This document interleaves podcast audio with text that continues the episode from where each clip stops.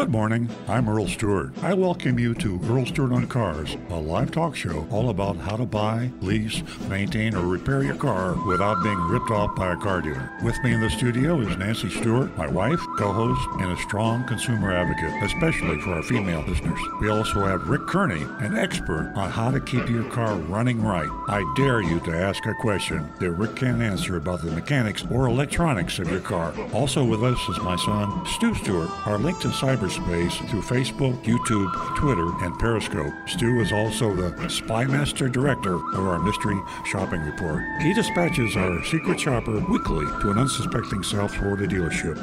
And now, on with the show. Good morning, everybody. I don't know how it is in your neck of the woods, but in South Florida, at least in Palm Beach County, it's pretty gloomy out there. We got a lot of, a lot of clouds, a lot of winds, a little chilly.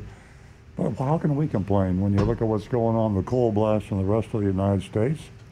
Anyway, here I am, the recovering car dealer, and I'm in the radio studio, uh, True Oldies, with uh, my team. We're missing one team member this morning, my son Stu Stewart. Uh, he's being ultra cautious. We call it an abundance of caution. Uh, lawyers call it an abundance of caution. Had a little fever uh, yesterday and last night, and a little bit of a cough. So just to be uh, ultra cautious, he's going to get a COVID test, and I'm sure he's okay. And uh, he's probably listening to the show right now. So we're going to be covering for him. He's uh, mystery. He's the cyberspace uh, expert. He's the mystery shopping report uh, uh, commander in chief. So we'll have to assume those duties along with his uh, anonymousfeedback.com and also the text. And Rick's going to hang hang on to the iPhone and try to cover that with you. So we'll cover everything. We're looking forward to all your calls. And uh, the main thing I'd like to uh, communicate to you that you really make the show. We um, we wouldn't be on the air if you didn't call or text or uh, use the YouTube or Facebook, Twitter, Periscope. We're everywhere. We're all, we're all over cyberspace. And of course, the the, the number we like the most is uh, our old-fashioned phone number because we hear your voice, and uh, it's a personal touch. I don't think I don't think telephones will ever go away. I don't think text can ever fully uh, replace that. Maybe I don't know. I mean, who knows what's going to happen? This digital explosion we got going, who knows? But uh, for me, good old telephone. We prioritize our phone calls. If you call this number, 877 960 9960, 877 960 9960. If you call this number, you're going to get an answer if you're the first, uh, I think, three callers, might be four. So we, we prioritize uh, your phone calls so you don't have to wait. And we will try, uh, like the co founder of the show, Nancy Stewart, monitors those phones real closely. And uh, she is supposed to interrupt everything to prioritize phone calls. So when you call, we'll get to your call. We will not keep you holding for a long time. At least we'll try our darndest. If we get two or three on the line and you call, yeah, you might have to wait a little bit. But 877 960 9960. 877 960 9960. You make the show. I mean, I'm not saying this to flatter you, but every week I learn something. I mean, I've been in the business for over 50 years. I started out in 1968 as a car dealer, and you'd think I would know a lot, but every week I hear something from you about automobiles I wasn't aware of, and I love it. And uh, we find answers, or we try to. We got Rick Kearney here with us, as I said in my introduction. He knows all there is to know about the mechanics, electronics, the computerization of automobiles. I mean, the high tech Bluetooth and Wi Fi, and, and uh, I mean, a car is a complicated uh, computer these days. It's a complicated product. And I'm a dealer. I have a, a car dealership. Uh, we, we've been in business uh, for a, a, long, long time. And one of the most common complaints I get from my customers is not being able to understand their cars. And uh, of course, I get uh, angry when I hear that because we're supposed to tra- train people uh, when they take the car. We're supposed to I give them all the information, but frankly, it's a challenge because there's so much. and and and and things are improving so quickly. Thank thank God, largely with safety devices or safety things that you find in the car today that you just didn't have around 10 years ago. So if you haven't traded a car in, in 10 years and you get a new car, uh, you better take about a week to learn everything about that car. And I don't I don't mean that literally. I think a, a good day would do it. But you need to sit down with a technician or somebody that really understands it. And uh, we'll get a lot of calls today, and hopefully Rick will be able to help you with most of those.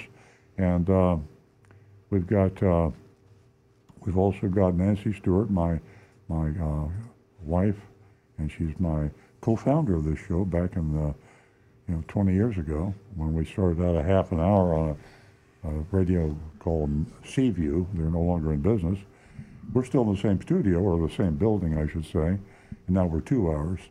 And Nancy Stewart is our uh, female advocate. Uh, she's, uh, you know, ladies are different than men. Did you did you know about that? I mean, you know, so you got to be careful when you talk about the difference between men and women. Hey, you got the guys smiling in the studio. I, I, But, lo- I love mean, it. You know, they're, but there are good differences. I mean, thank God there are differences, right? We'd be in Okay, trouble. Rick. And, uh, Vive les différences. That's right. That's right. Vive your, la your French accent is terrible, but that's a. Thank you. I, I understood what you meant. But uh, ladies see life a little differently. Uh, they see cars differently. They buy cars a little differently, and uh, they have their cars maintained and repaired a little differently. They see things a little differently, and they are a huge power because they're half of, half of the, the people out there. Human beings, half are ladies, and statistics prove they buy at least half of everything. In fact, I- I've seen some st- statistics that they have more than half of the wealth uh, of the of the world, of the country. And uh, anyway, they're very, very important people, and they're neglected. They truly are, especially in car dealerships when you go in to buy a car. She's on top of that, and she has very strong opinions about that. And uh, we invite the lady callers, 877-960-9960. I'm going to give that out again. I'm now I'm going to turn the mic over to Nancy because she has a very special offer. You've heard it before if you're a regular listener. But if you're a new listener, don't touch that dial. If you're a new listener, especially female, hang on because you're going to hear an offer that you're not going to believe. Good morning. Good morning to all of you out there. We have an exciting show ahead, and we're going to have a great time. Very informative, entertaining, and uh, as Earl mentioned earlier, uh, females do. Well, they, they purchase uh, more cars than anyone would realize. And what's great right now is the auto dealers, um, some of them are getting it. And if they don't, it is a financial disaster for them. The successful And- ones are getting it. Yeah, and so there's more of the uh, auto dealers that are getting it today, so we're uh, grateful for that. Ladies, uh, we're going to offer you $50 for the first two new lady callers. So take advantage of that this morning and give us a call at 877 960 9960. And uh, ladies, uh, did you get what you wanted for your trade in? Uh, how was service? uh, your experience that you can share with us. Um, also, uh, you can definitely help other ladies that are listening to the show that are just a little bit hesitant, a little bashful, and they, you know, don't call the show. And I talk to them throughout the week. I get texts and they're like I said, they're a little bashful. So if you call in, not only are you going to win fifty dollars for the first new first two new lady callers, but you'll be helping others, other females that were out there and purchased a vehicle, and maybe they weren't respected as they should. Um, and then again, maybe they had a great experience. Would love to hear it all. 877 960 9960. And don't forget, youranonymousfeedback.com. You can also text us at 772 497 6530. Now back to the recovering car dealer. Yeah, I mentioned Rick Kearney a minute ago, and uh, uh, Toyota calls him a certified master diagnostic technician. Uh, that's the highest uh, honor, ranking, whatever you want to call it, any technician can reach uh, with the Toyota Corporation. Um, and uh, his knowledge expands way beyond Toyota, maybe because of this show. I mean, he's done a lot of self education. He, his fingers are flying on Google a lot, and uh, he knows a lot about all years, makes, and models of cars. So just because you don't have a Toyota doesn't mean you can't ask Rick a question. And I alluded earlier to the fact that cars are complicated today. I'm going to ask Rick this question myself. What is the most common, maybe the most common two or three questions that you're asked about people that take delivery of a new vehicle and they go home and uh, something's not working? What, when, when you get into the picture, what was the problem? On a brand new car, Brand new. something that's only a couple weeks old. Uh, The- yeah, yeah. the- I mean, a late model. I mean, it could be a, a 2021, 20, or even a 19. But Right. they bought a, a used, maybe, but it's, it's fresh to them. Mm-hmm. And here they are, and they got a problem. Number one, how do I get my phone to connect properly? How do I get CarPlay to work? Google CarPlay, Apple CarPlay.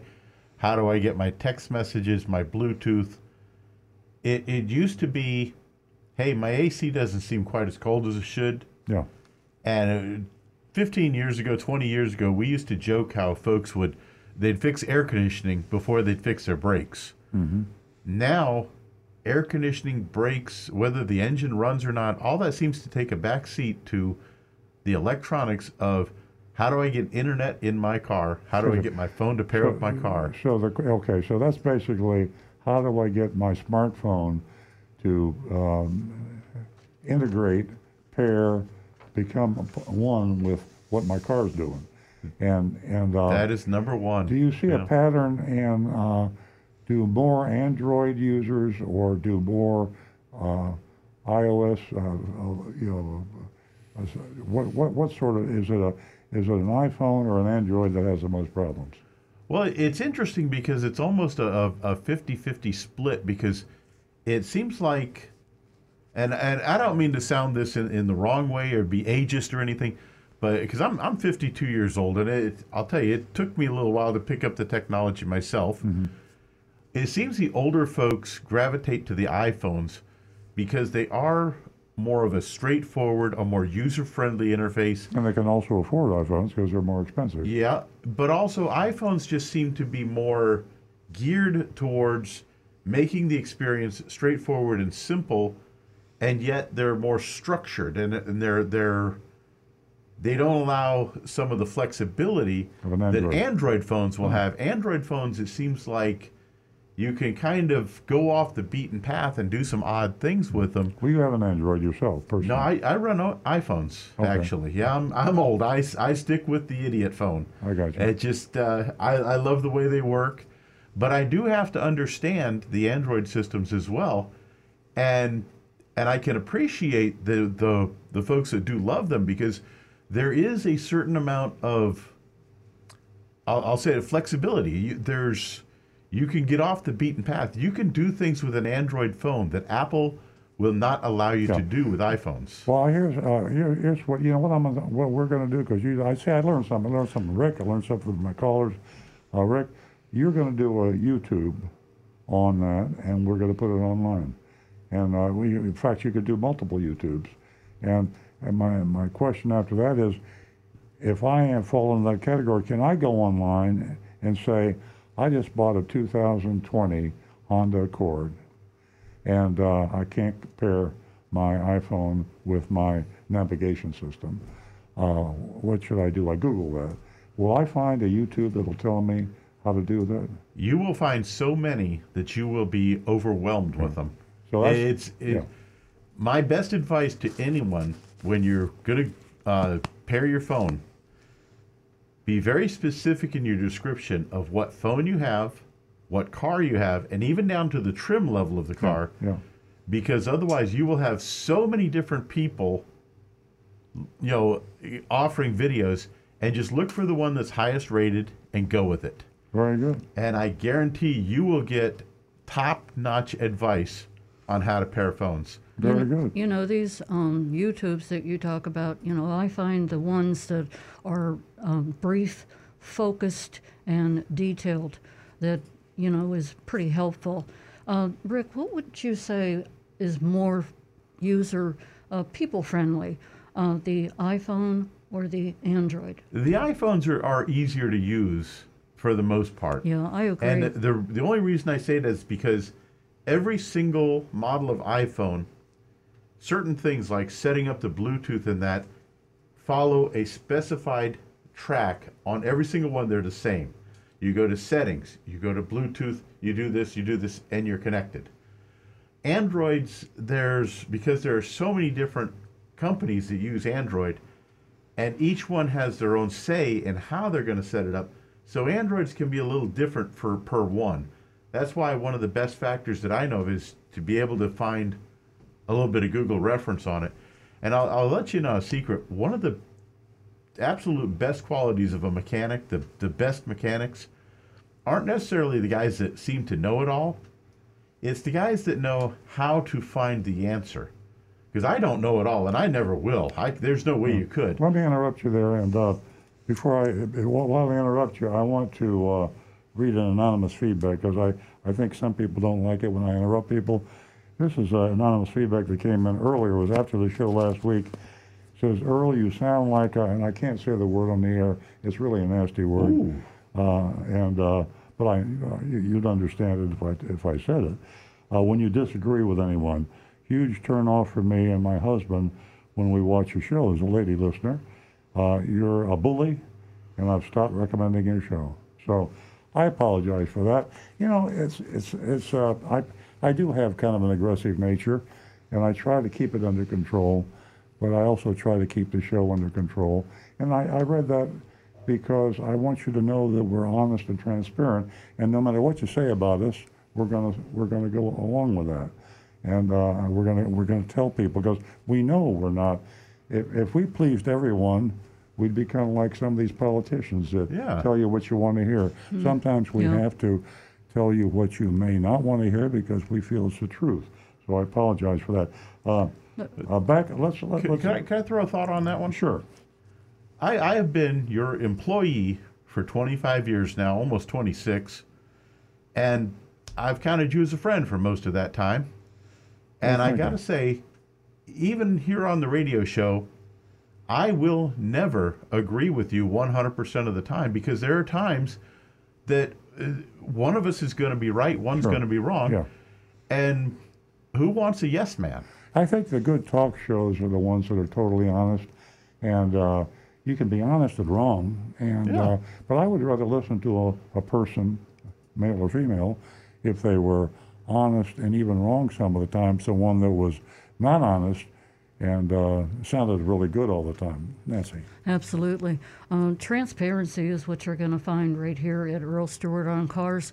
Transparency and honesty, and uh, the proof is in the pudding. Uh, Earl just read a, you know, a text from youranonymousfeedback.com, and that's why we have that uh, offer to you, youranonymousfeedback.com, but guaranteed it will be read on the air. So, uh, with that said, uh, remember that phone number where you can get in touch with us at 877 960 9960, or you can text us at 772 497 6530. So we've been talking a lot. Do you have any text or uh, Wait. YouTubes yet, Rick? We have a caller. We have a caller. Yeah, and yeah. uh, we're going to go to Howard, and uh, Howard's calling us from Jupiter. Good morning, Howard. Hello, Howard. Good morning. I hope everything is fine, fine with you. I know uh, the weather isn't that great, but uh, it's a little cool for me. I, I I like the hot weather, but uh, wait, you know, wait a couple of weeks, we'll get hot weather again. Yeah. Yes. Okay, so True. Here's my question. Here's my question. I, I actually it's a statement. Uh, I was driving in my friend's uh, Genesis 2017 uh, on the highway, and uh, uh, he was trying to uh, go into his right lane, and for some reason the car swerved out. The car automatically did not did not let him go into the right lane because there was a car there.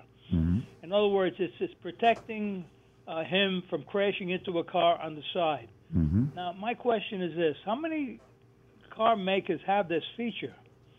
Uh, I, I think Lexus has it, but I'm not sure if Toyota has it. Yes, they do. In fact, I think most of the manufacturers have that. Some have it available uh, in more mem- uh, on more models, uh, and some fewer. Some of them more on the luxury models. Uh, uh, what's your observation, Rick? Howard, I got uh, one quick question. Was he using his turn signal at the time? No.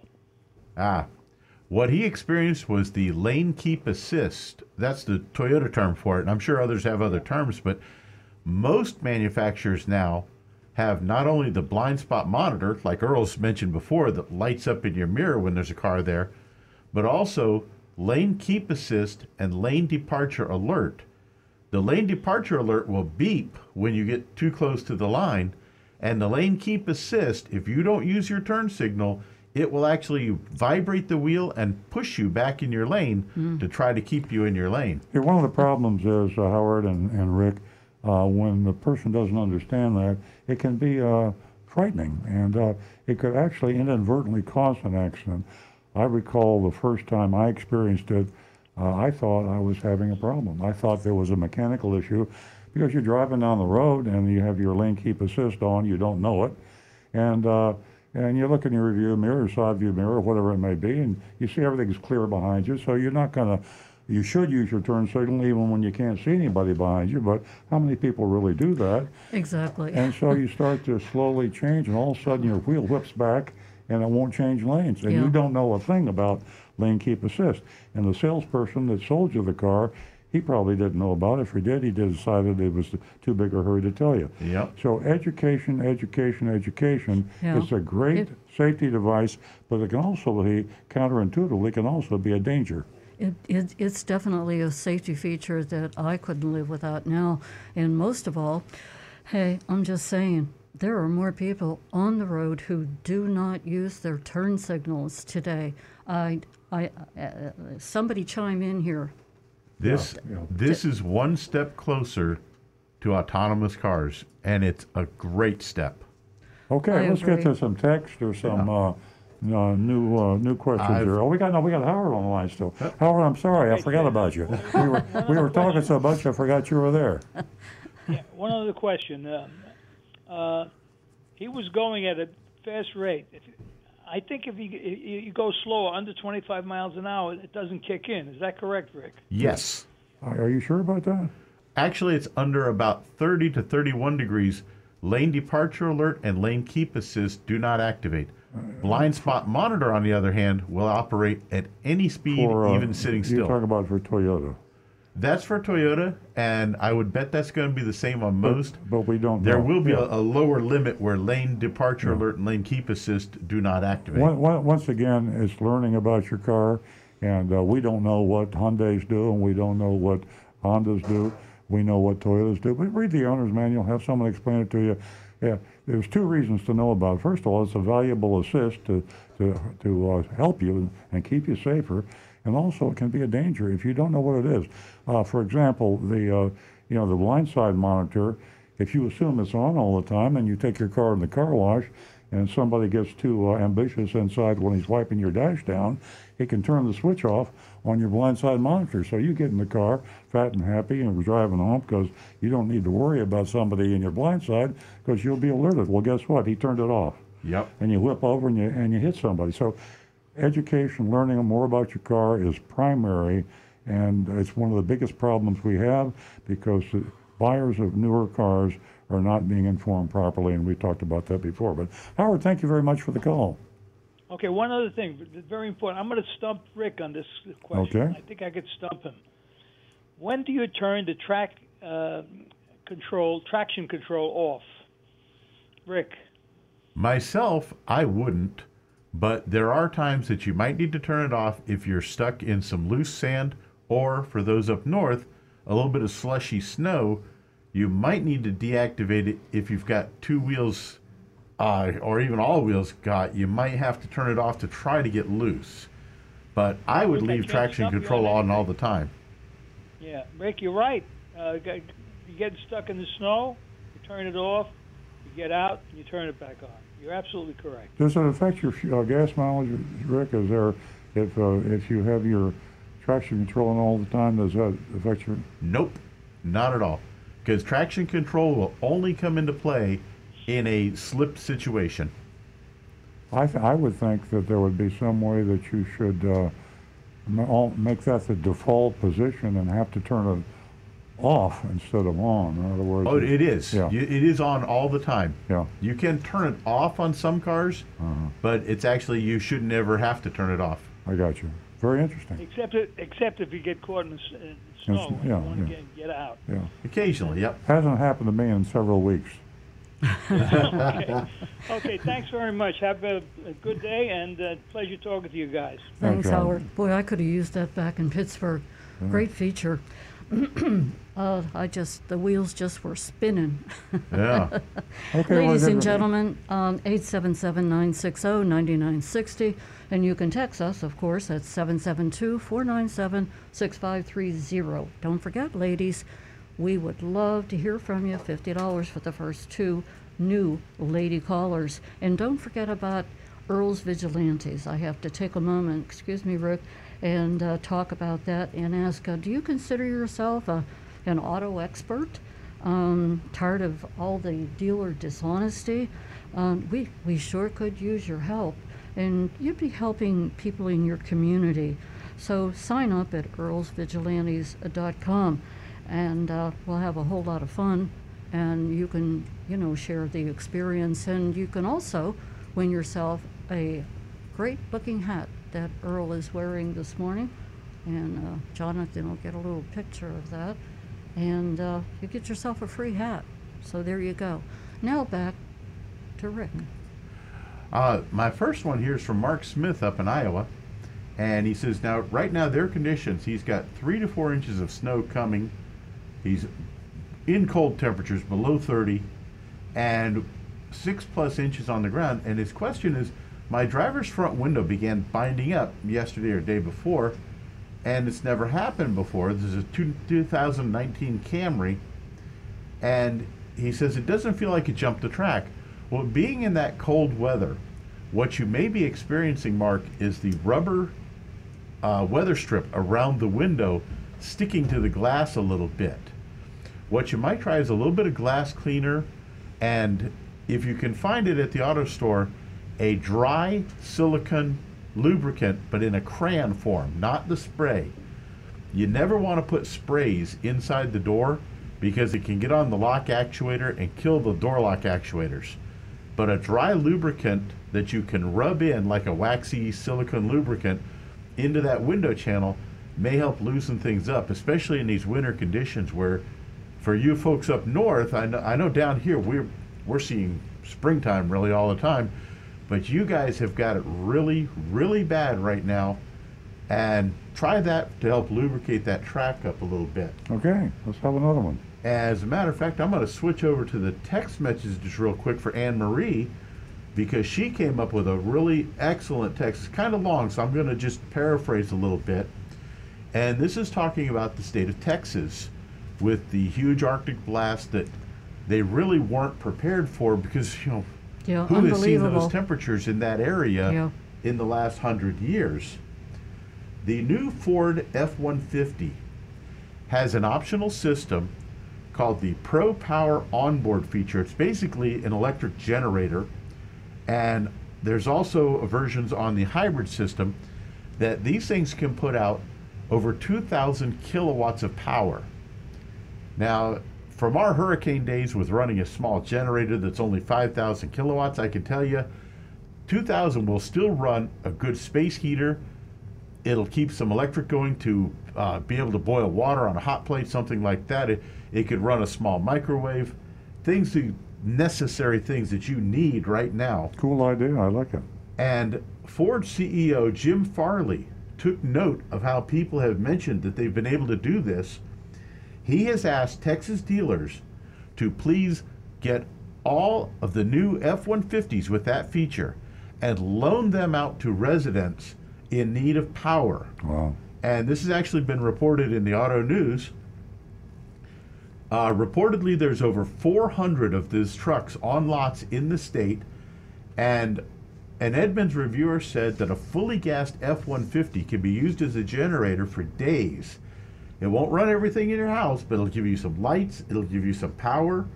And I got to say, this is a fantastic thing that they are doing. Well, let me tell you. Let me tell you something. Uh, uh, uh, first of all, let me tell Anne Marie. I, I think Nancy's going to get jealous because I do love Anne. Marie. I, I do love Anne Marie Delgado, Oh, she's fantastic. and uh, she is one of our very, very best callers. Uh, Jim Farley, by the way, uh, I know personally. Uh, he used to head up the Scion division for Toyota, and then he uh, moved into other responsibilities. Uh, since he's taken over at Ford, CEO of Ford, let me tell you something. You're going to see some amazing things. This guy Farley is just, uh, he's not only a super smart guy, but he is a, uh, oh, what's the word? He's, he's a good person. He, he understands human beings. He cares about uh, his customers. He cares about doing things right.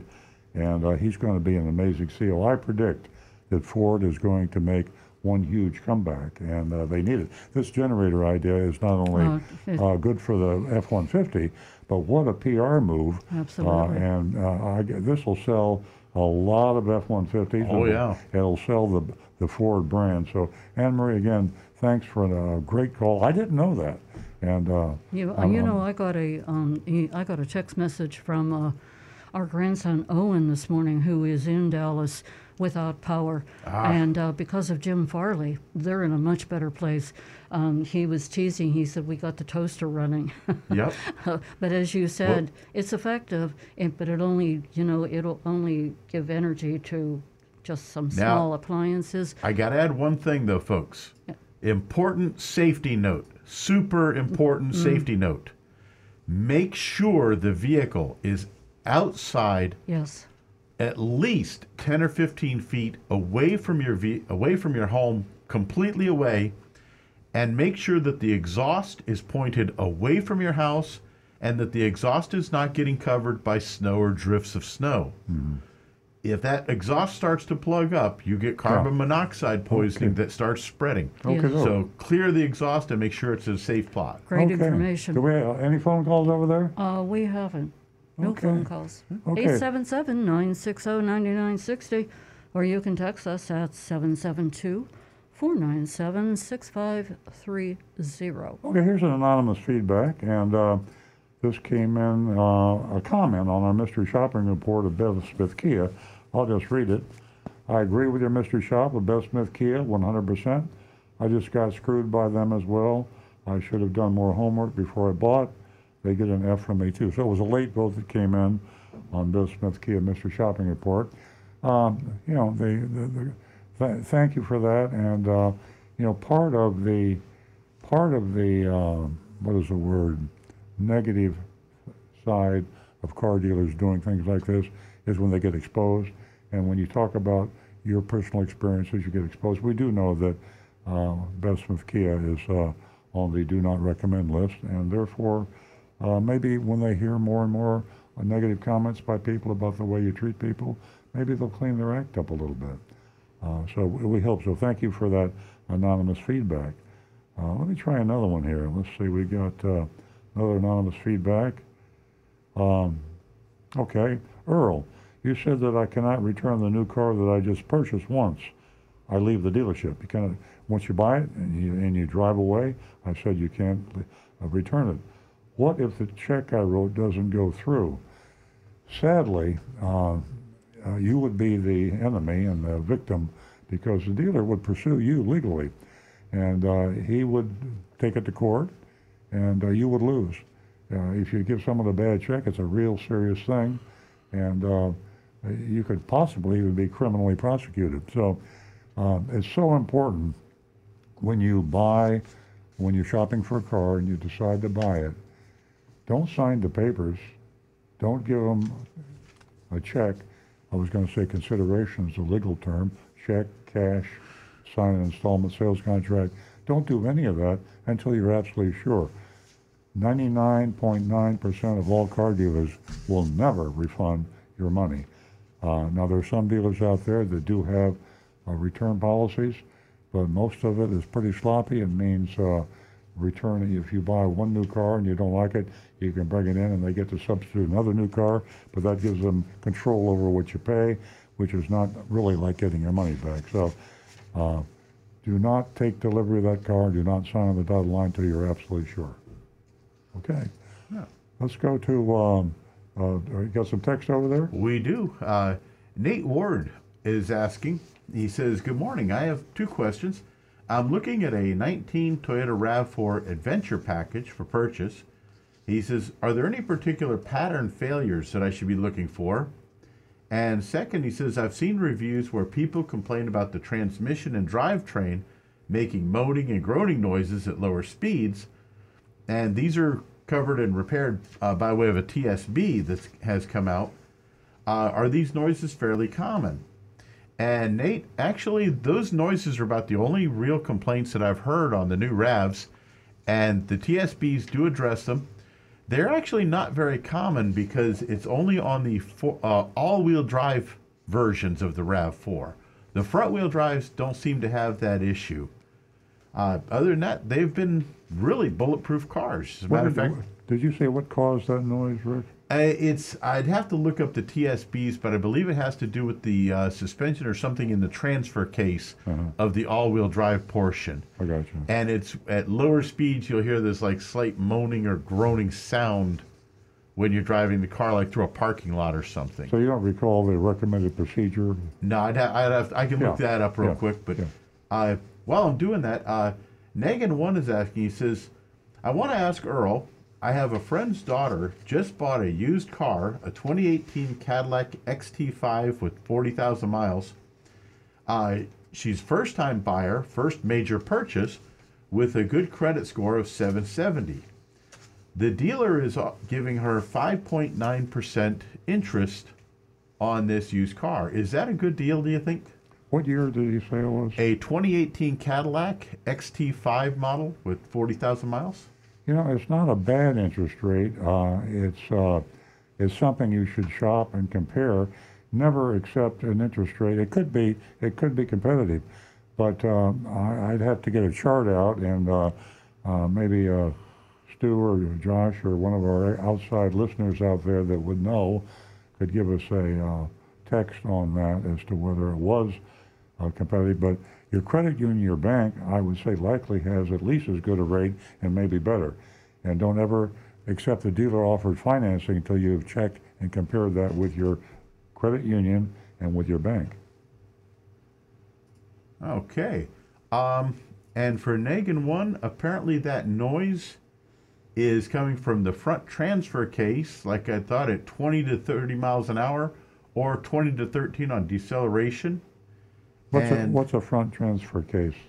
This is actually the uh, device that splits the power from the front wheels and sends it back to the back wheels Oh, and controls where the where the power goes when you're driving in four wheel drive. oh, And they're going to be replacing the transfer case, electromagnetic clutch assembly, and reprogramming the ECU. So it's an electronic control unit in there, and that's what apparently is making these noises. wow, that sounds like an expensive repair that uh, Toyota's going to pay for. It's a very expensive one. Their Yeah. Wow. their pencil pushers are not going to be happy on that one. Yeah, if I had a RAV 4, uh, I would be sure to act on that technical service bulletin, uh, even if I could tolerate the noise. Oh no! If you've got a noise on a brand new car, Yeah. I would absolutely be Yeah. addressing it. Now, why? Because if they keep that car too long and it runs out of warranty, they got a problem. Uh, that transfer case should be a 560 item, five years, 60,000. But regardless, Yeah. I wouldn't let it go very long because Yeah. there are some dealers. I, I know obviously you're not going to be this way, but there are some dealers out there that I bet would say, "Well, you've waited too long, and now you've damaged other things, Well, probably. and so we're not we're going to cover maybe that, but not these other things." Well, the, the dealers don't are not allowed by the manufacturer on a TSB. That's a technical service bulletin. That's pretty common in the trade. All manufacturers use that verbiage, I think. TSB, uh, technical service bulletin, and we are instructed as dealers not to let the customer know about one unless they complain. Exactly. So if, if you're hard of hearing and, and you're driving a RAV4 and you don't know you have it, and somebody else is driving with you and say, "What's that noise?" You say, "I don't hear anything." Just to be safe, bring it in, and if you if you complain, they will check the t- uh, t- technical service bulletin, and they get paid for it. So they, they should want to repair it because they get paid for it Yeah, if it's within the warranty period. absolutely. Okay, very good. And the last one I have here is Brian from California. And let's see here. Let me get back to his last one there. Oop, I got it right way. Okay, there we go. Um, again, a kind of a long one here, so I'm going to try to paraphrase this down. Uh, his friend Josh was in the market for a new car, a 2020 Subaru Impreza Sport and they made an appointment for a test drive. Loved it. Went into the sales manager. The guys put him to work. They installed seventeen hundred dollars in items, accessories. Brought the MSRP from twenty five seven sixty five to twenty seven four fifty eight. He was able to get them knocked down thirteen hundred of that. They were a little upset to say, "Ooh, ooh, oh, I don't know if I can use that language on the air," but uh, no, they were they weren't happy, and then they tried to sell the car at MSRP, even though the online price was twenty four four, which should have knocked another thirteen hundred off of it. They showed him the VIN, even though they didn't believe it, and they caved in. They saved a total of twenty five hundred dollars before getting into finance. Now for the real shenanigans. They tried to charge us free oil for life for $1,200, then an eight year extended warranty for about 3000 hmm. I told the finance manager if we were worried about this car falling apart after a few years, we're in the wrong place. It's a Subaru. Yeah. The manager angrily said to Josh, You better go to Brian to pay for any repairs if anything happens after the stock warranty. And he says they just laughed at him. Out the door price, including sales tax, DMV license, and registration, was twenty seven two fifty nine. Now their original MSRP was twenty five seven, so it sounds like they got a doggone decent deal there. My friend was able to take advantage of the discounted vehicle price and 0% interest, and out the door price was lower than their selling price without any taxes, tag, or license included. Uh, saved a total of $6,700 in bogus items. Someone not knowing what they were doing would easily have been around 32 to 33,000 for the same car. He says it was an amazing experience to help a good friend out and once again realize how nasty these people are. The sales manager actually offered Brian a job before they left because he was so impressed with his negotiating skills. I wish you guys were out here in California. I would already be working for you. Well, Brian, I, you know, it's uh, it's great that you, you your friend has you to go in with, and uh, and you did it the hard way. But you you have that type of knowledge and personality that uh, you get the job done, and, and you felt good about helping your friend, and it uh, had a happy ending to the story. For the average person out there, you, unless you have a Brian to go into a dealership with you, who enjoys negotiating and he's sharp enough to be able to catch uh, the snakes when they're trying to b- bite you. Uh, unless you have that, uh, the best way to do it is to use TrueCar or Costco Auto Buying Program, uh, Consumer Reports, which is also uh, the uh, TrueCar program. There are a number of good American Express. There are a number of good uh, uh, buy, car buying programs out there. Use a third party uh, source to find out what a good price is. And uh, uh, we prefer the Costco Auto program. Uh, they have by far the best price as long as you deal directly with Costco and the Costco certified reps, and as long as you see the Costco uh, member-only price sheet. Absolutely. But uh, if you're going if you're going in there and do and do battle like you did, Brian, for your friend, and get a good price, be prepared to spend a lot of time, and uh, ultimately you'll you'll you'll come out on top because you know what? car dealers love to sell cars. Uh, what a happy story. And the moral of the story is, you know, if you can do it, take a friend with you, no matter who you are, because uh, it's going to work to your advantage. Uh, you, uh, I can't stress that enough. Give us a call toll free at 877 960 9960 or you can text us at 772 497 6530. And don't forget youranonymousfeedback.com. We're going to go to the phones where Marty is giving us a call from West Palm Beach. Good morning, Marty. Nice to hear from you. Hi, Hi how are you? We're well, thank you. I I have a couple questions. First one, I want to know: Has Earl Stewart Toyota ever had to take any car back with the lemon law? Oh, sure. It's uh, we've had uh, lemon laws filed uh, over. You know, I've been I've been at that dealership now for 47 or 48 years, so we've had lemon laws for I think almost that entire time. Uh, but we have one every now and then. They're they're they're rare. Uh, uh, the lemon law is usually only filed as a last resort, and um, it gets the manufacturer's attention. Uh, why do you ask the question, Marty? Well, I've had Toyotas since the year 2000, and I've never had a problem with a, with a Toyota that couldn't be fixed. So I just wondered if you really ever run into the situation where a car is, just can't be fixed. Well, Marty, thanks for the compliment. Yeah, Toyota does build a really good car, but so does Honda and, and, a, and a lot of manufacturers. And you remember, they build millions of cars. You, you uh, buy a Toyota or a Honda or you buy a Subaru, your odds against a getting lemon are very, very high against getting a lemon. Uh, you buy a Fiat, different story. But Toyota still has lemons, and so does Honda, and so does Subaru. And manufacturing is uh, is not completely a science. It's still a little bit of an art. People make mistakes. And uh, when you have a stubborn manufacturer, remember, a lemon law is filed against the manufacturer, uh, not the dealer. And the dealer is given three chances to repair it. So, in a sense, the dealer is kind of defending the manufacturer. And the manufacturer gets very nervous if they've got a dealer that's not doing their job because they're going to have to buy the car back.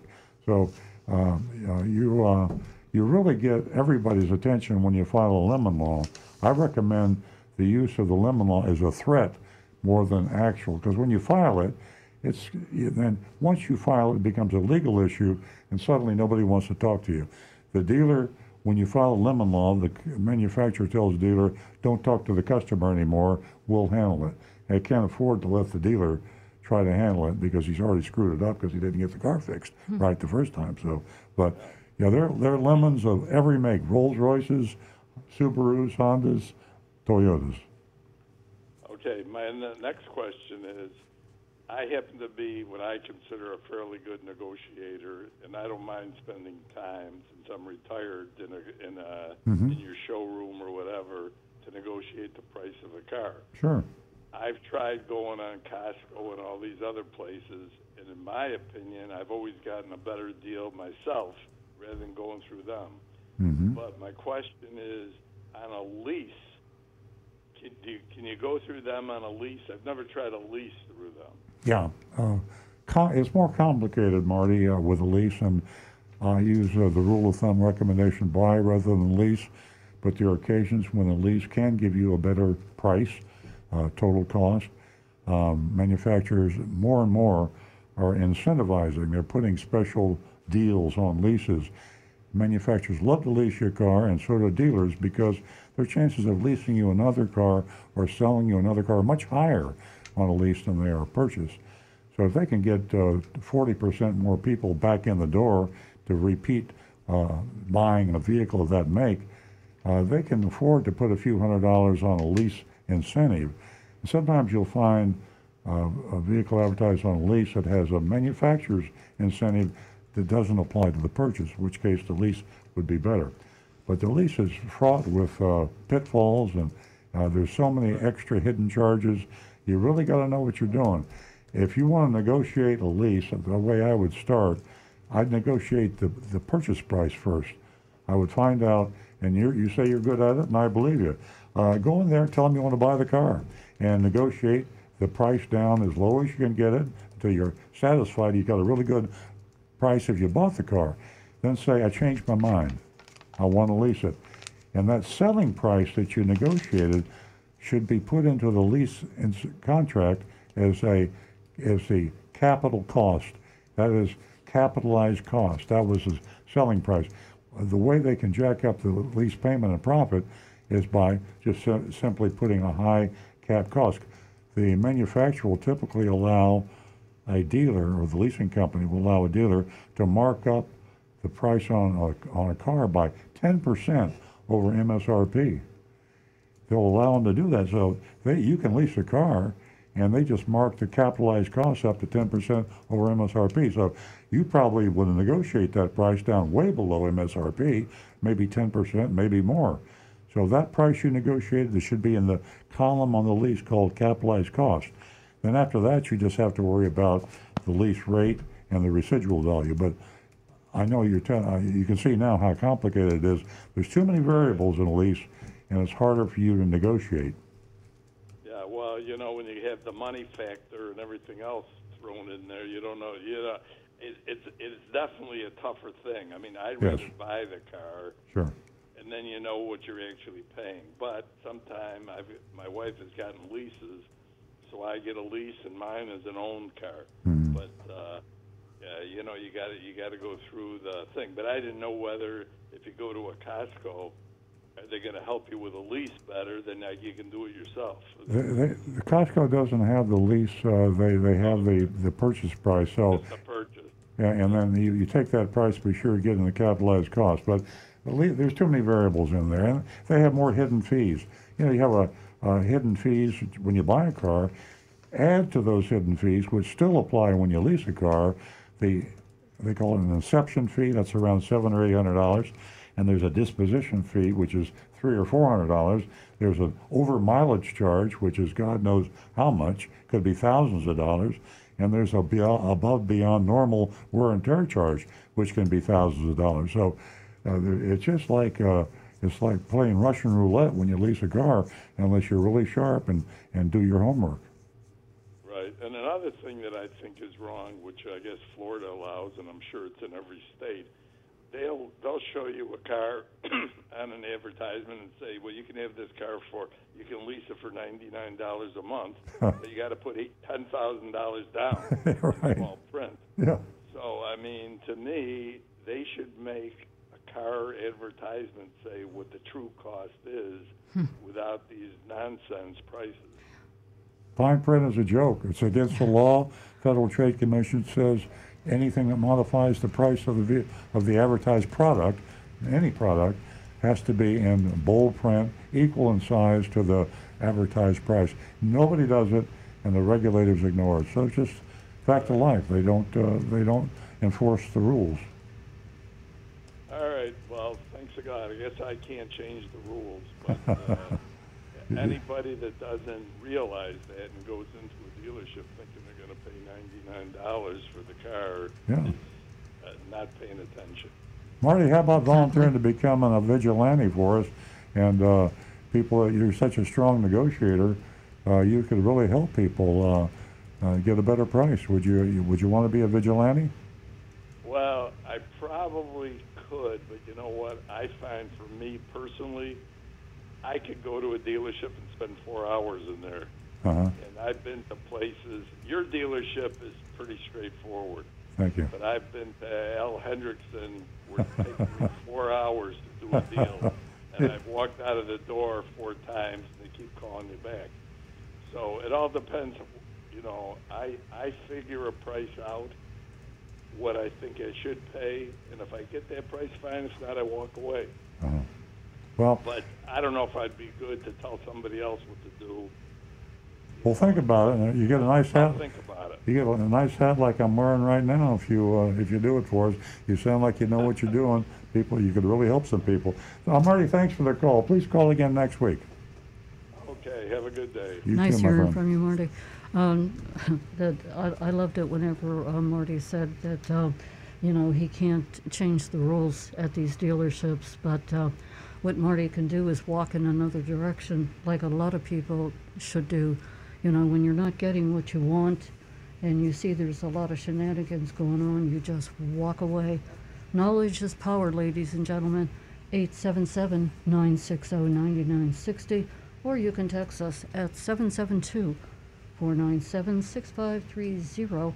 We're going to go back to the phones where John is calling us from West Palm Beach. Good morning, John.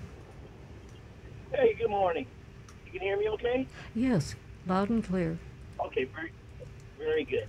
Um, I don't know if this is uh, a ding on uh, Raymond Honda or if it's a uh, compliment for Costco, but we have a lease that we got from Raymond.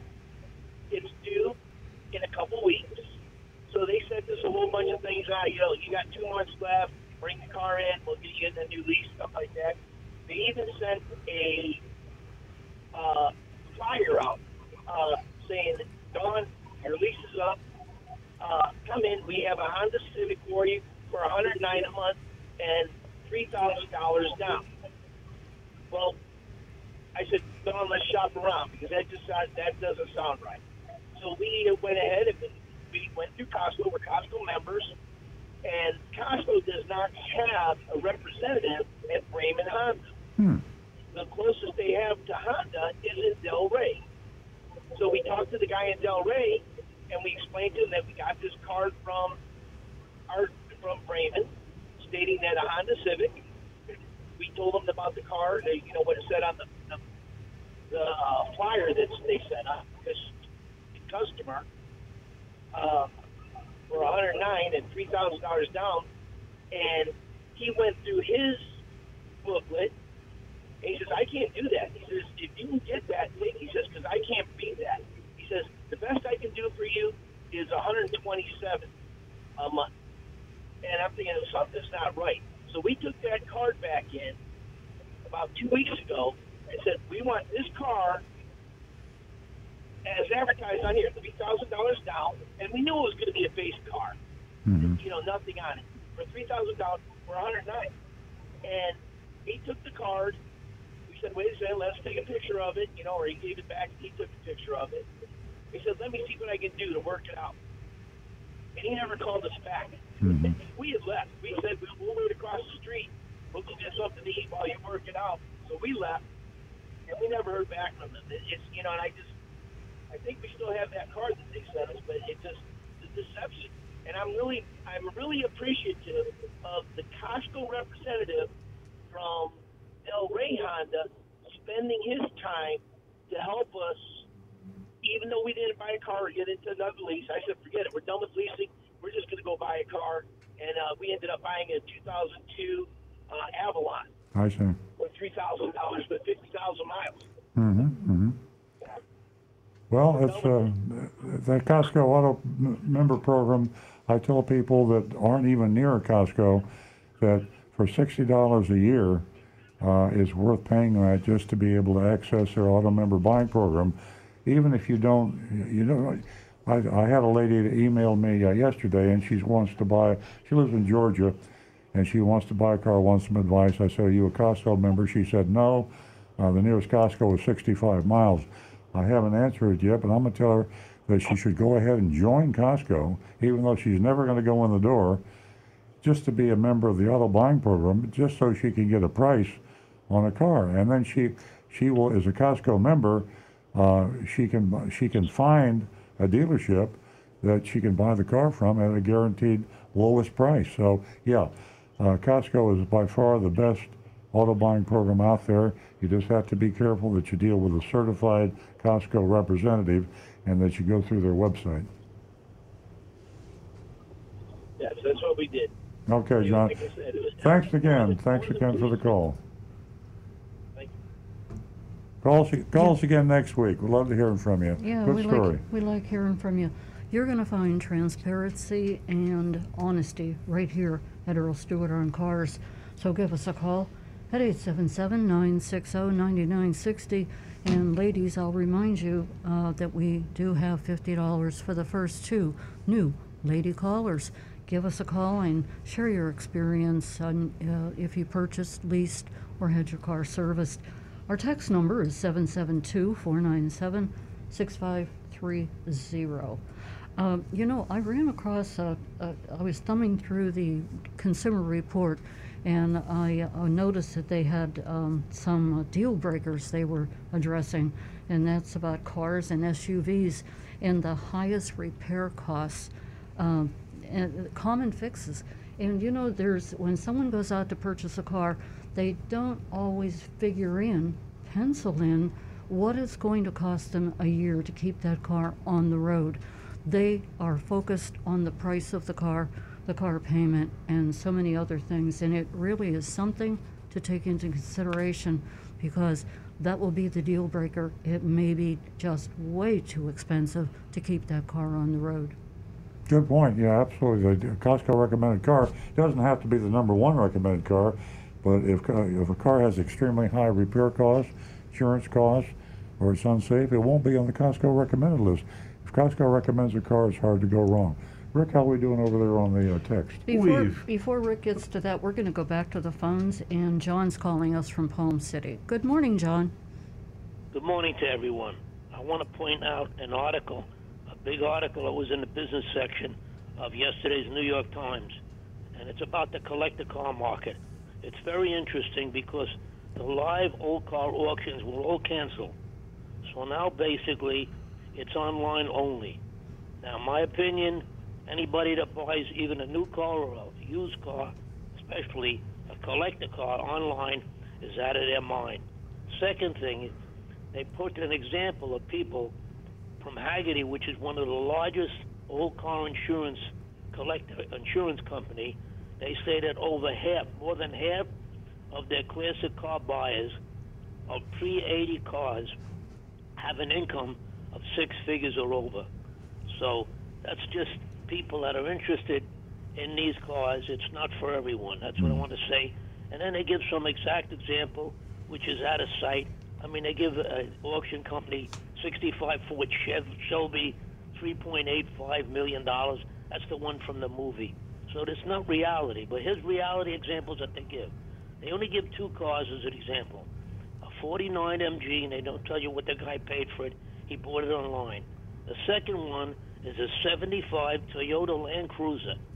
The guy flew 900 miles buying it from the internet to Grand Rapids, Michigan.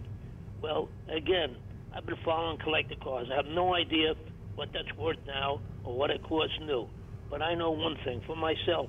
If I had $27,000, I would never spend it on a collectible car, including a 75, whatever it would be. So that's the way I feel about it. But uh, and then the one that shocks everybody, there's a reference in there to a website that's called Bring a Trailer. That has collectible cars on it. It's a fairly new website. It's so successful, it's unbelievable. It was bought out recently by Hearst Publications. In last year, they had sales a thousand cars a month. Uh, the, ra- the sales are up 60%. But again, in my opinion, it may be called bring a trailer. But if I saw their cars advertised, I would not only bring a trailer, but I would bring two mechanics with me. so that's my comment.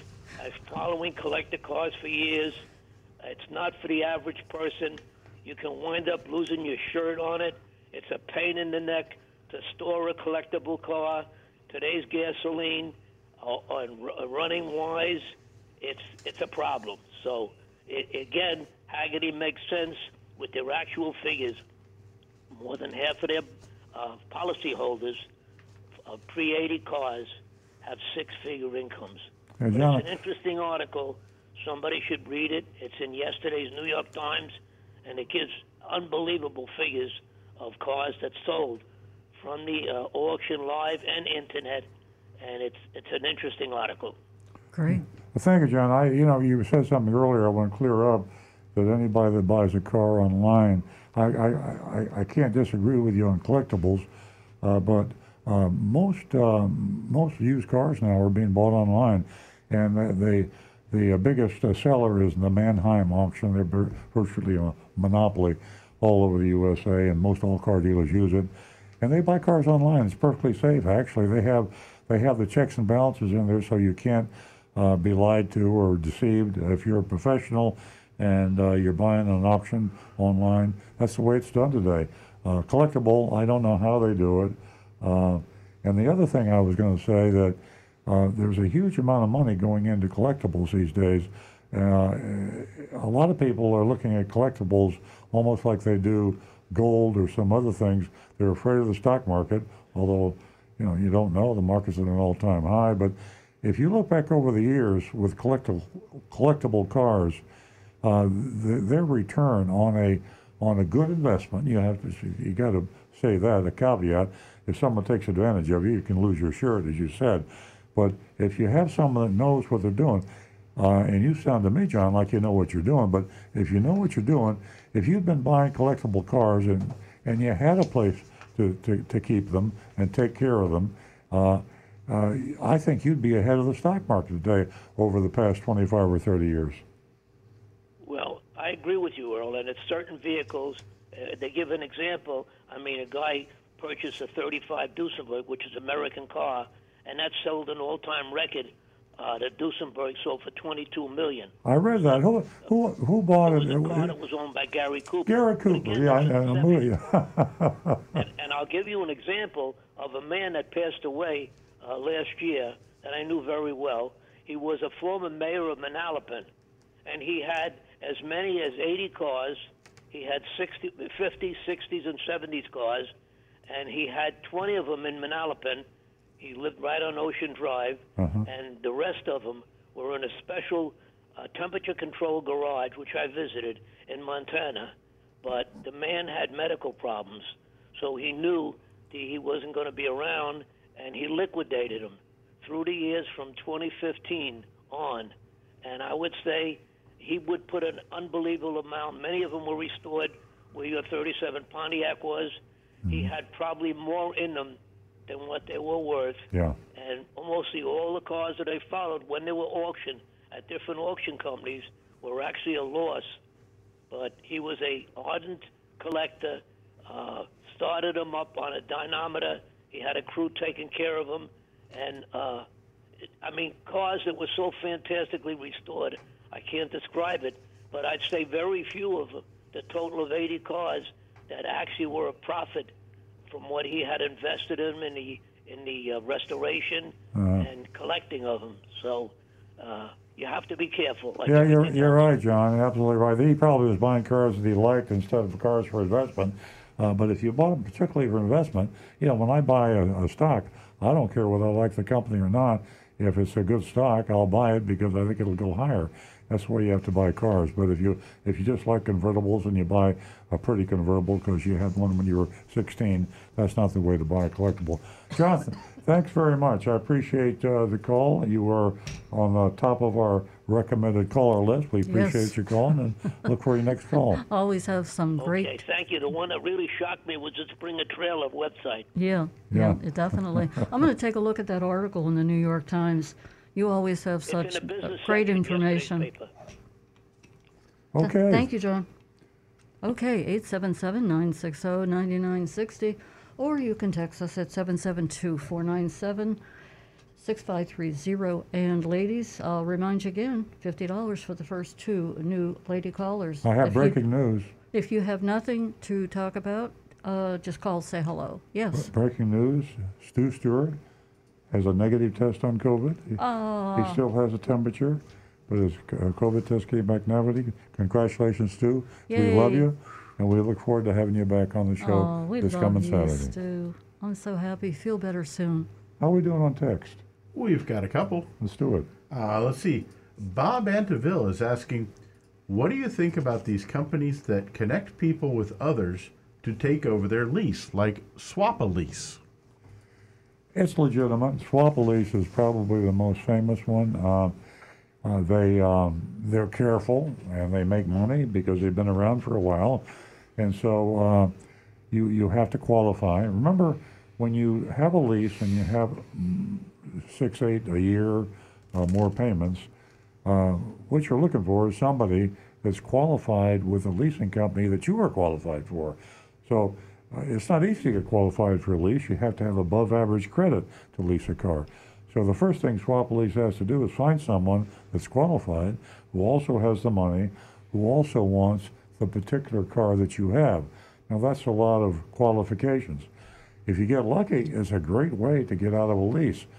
But some leasing companies will not allow anybody to take over a lease.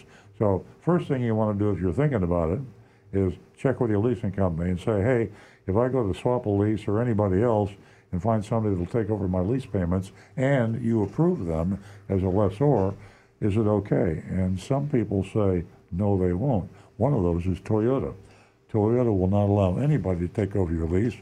So when you lease a car, 36 month lease, you made 24 payments, but you don't like the car or you can't drive anymore or whatever it may be, too bad.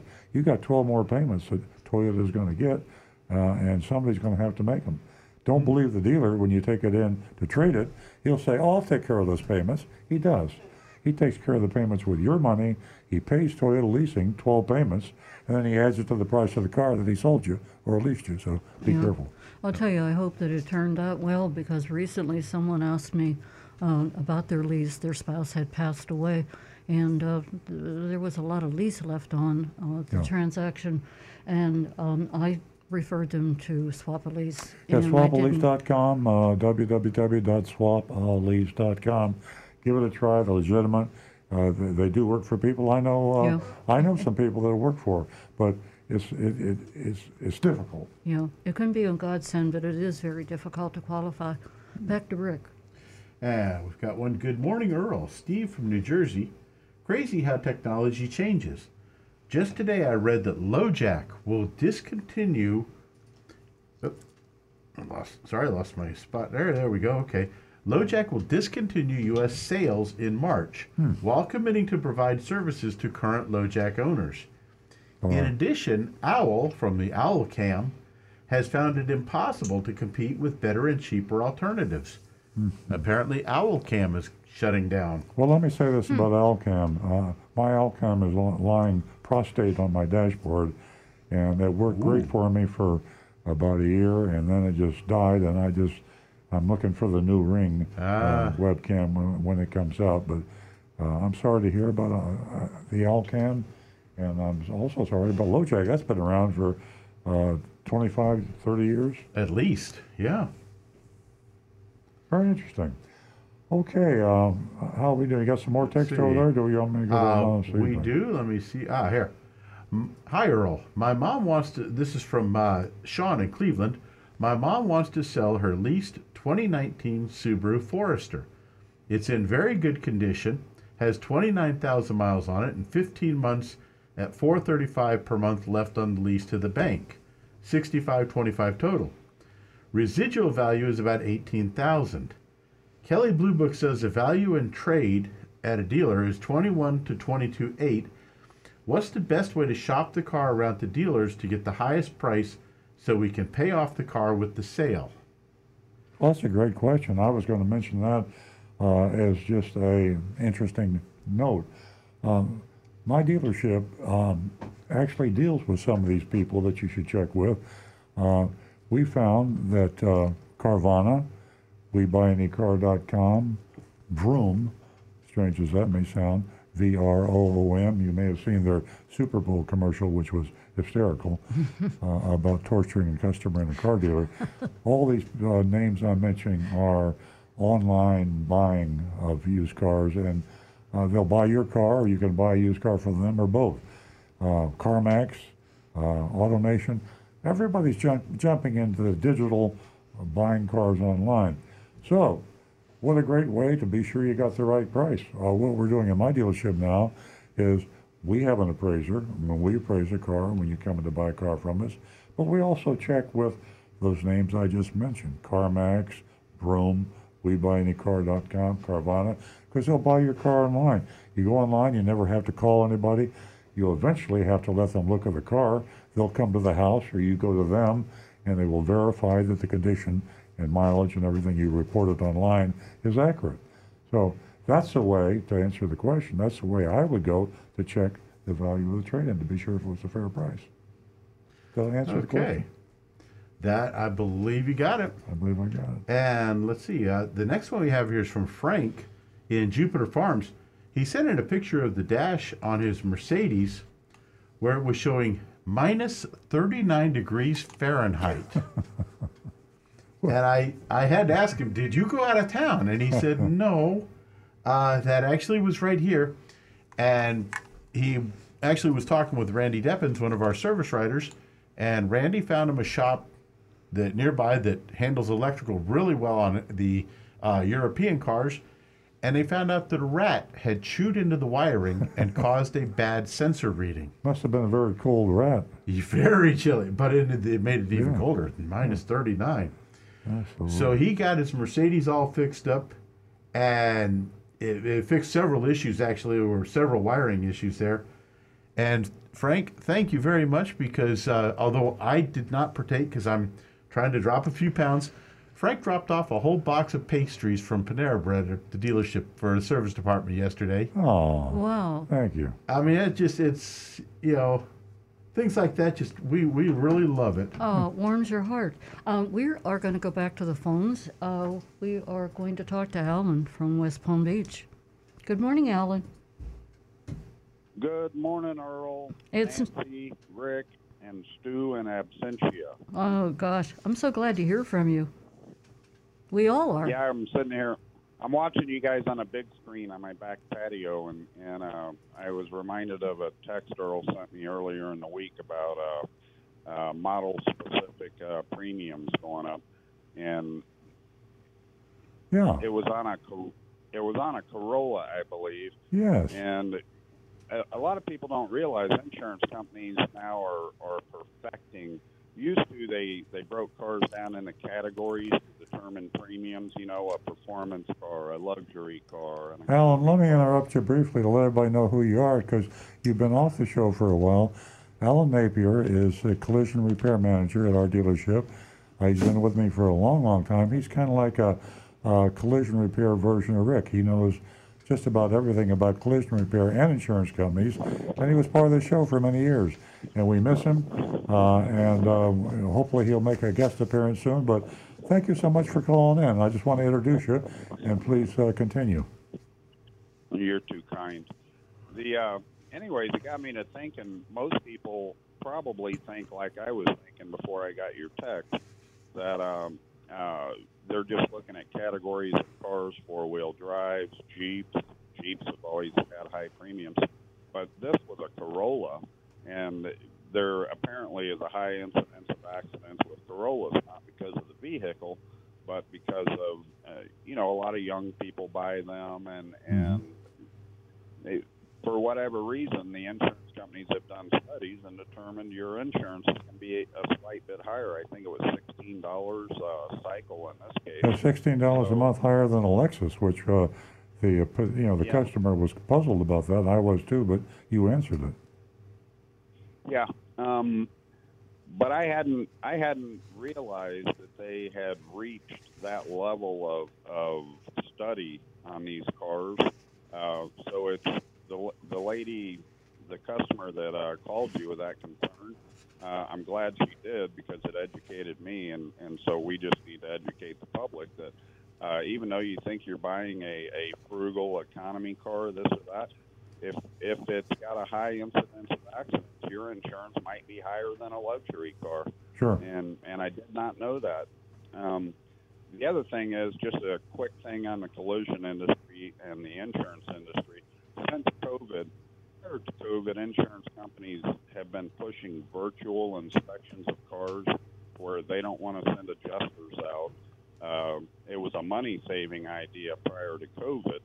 Um, they want the shop to take photographs or, in some cases, videos, and then they write their estimates based on what they can see two-dimensionally in, in those photographs. Yeah. And it, after COVID, uh, they used the excuse that uh, we don't want to expose our employees to uh, the chance of, of getting sick, which made sense. Um, but now that they're doing that, it has slowed the process way down. So if you get in an automobile accident, uh, expect the repairs to take longer because the processes with the insurance companies are taking so much longer. Yeah. Um, we, we can write an estimate, take photographs, send everything into an insurance company. Then it kind of goes into a, a little pool where it's waiting for an adjuster. They could be in California uh, to review it and and rewrite the estimate on their their software And you know, Alan, I'll bet it doesn't go back after COVID when we're when this thing is past us. Uh, hopefully, in a in eight, 10, 12 months, I guarantee you the insurance companies are going to see how much money they're saving by doing this uh, photo thing that makes the customer wait. And uh, a lot of companies are going to end up being uh, liking the digital way of doing things and not going back to having the adjuster come in and actually look at the car personally. Yeah, and and it it can be a good thing, but they need to refine the process. Sure. Uh, because most people have a 30-day policy limit for their rental cars, Yep. and the insurance companies in some cases are eating up seven to ten days of that, uh, just waiting for the the process to play out. So I just wanted to throw that out there because it's become a real problem for collision shops. It's a it's a sorry, I'm outside with my dog. Yeah. Uh, we're The, just uh, we're glad to hear from you. Well, while you're on the Yeah. phone, let me ro- let me uh, remind, and I know you'll endorse this comment, remind all people that when you have a when you have a collision, when you have a da- damage to your car, you have the right in Florida anyway, and I'm not sure about all other states, to choose your repair shop, and the the the uh, insurance company is going to re- want to choose their repair shop. And we recommend that if you're driving a Ford, you should go to a Ford dealership's collision repair shop. Honda, go to a Honda dealership's repair shop if you can find one. Or if you have an experience with any repair shop that you know are honest, transparent, and will treat you right. But when the insurance company is steering you, and that's what the legal term is, steering, they will steer you to their approved shop, quote unquote. Yeah, it's approved, all right. It's approved by them because they agree to fix the car as cheaply as possible. And they agree to use aftermarket parts, not OEM factory parts. And they make a lot of deal with the devil, the insurance company, to keep the repair down. So when you let Allstate, State Farm, Progressive choose the shop, beware. Yeah, I want, that's an excellent point. And most of the manufacturers now, Volvo, Ford, Honda, Toyota, have certification processes that require a minimum amount of equipment, safety equipment, Yeah. training for the technicians. These cars are so technologically advanced now, you need that. Whenever an insurance company sends you to a, a Heinz 57 independent shop, they're really not trained in any specifics of, of vehicle makes and models. Uh, you're rolling the dice Yeah. um, that all the safety features are going to be reset properly. Uh, last thing, and I'll, I, I know you guys got a busy show going on. Uh, Big Dog Ranch Rescue, um, they're working on saving a lot of dogs out of uh, Texas, and they really need some donations. I, I believe it's uh, bdrr.org. Yeah. Yes. Um, but they need blankets. They need all kinds of things for all these animals and shelters. And, uh, Jonathan, get my book up here. that- Uh, here's a way to You donate. Got me? Uh, Here, here's I was just saying to Jonathan, uh, have my book on camera because one way to donate to Big Dog Ranch Rescue is to buy Confessions of a Recovering Car Dealer on Amazon. And when you do that, Yep. a 100% of what you pay goes to Big Dog Ranch Rescue. So what a great way to learn how to buy a car without being ripped off and save a dog at the same time. yeah. Yep, that's awesome. win-win situation.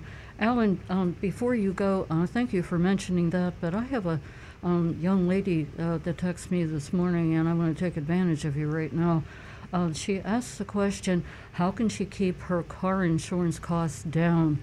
And um, I told her, shop, shop, shop, you know, and, and, and just uh, research uh, all the other companies that you haven't dealt with. What is what's your opinion, and what do you have to say for her? Well, a few years ago, from personal experience, I learned that uh, insurance is one of the very few uh, industries where you can be a customer and you're not rewarded for your loyalty. The longer the longer you're with an insurance company, uh, the more they're going to charge you. You don't get a discount for your loyalty, so you have to shop your insurance every two to three years. Um, it just I, I save thirty dollars a month uh, switching from Progressive to State Farm probably five years ago, uh, simply because I was a new customer. Um, so, you know, like my father's had the same insurance agent for 50 years. and uh, he's paying out the roof, and he's like, "Well, he's a good old boy. He's always taking care of me." And it's like, "But Dad, uh, the new customers get rewarded." Um, the old customers uh, pay for the new customers. So the insurance companies do have a reward program, but it's a negative. The longer and more loyal you are, the more they charge you. That's interesting. You know, a lot of companies give you points, and if you buy everything, you can apply the points and get discounts.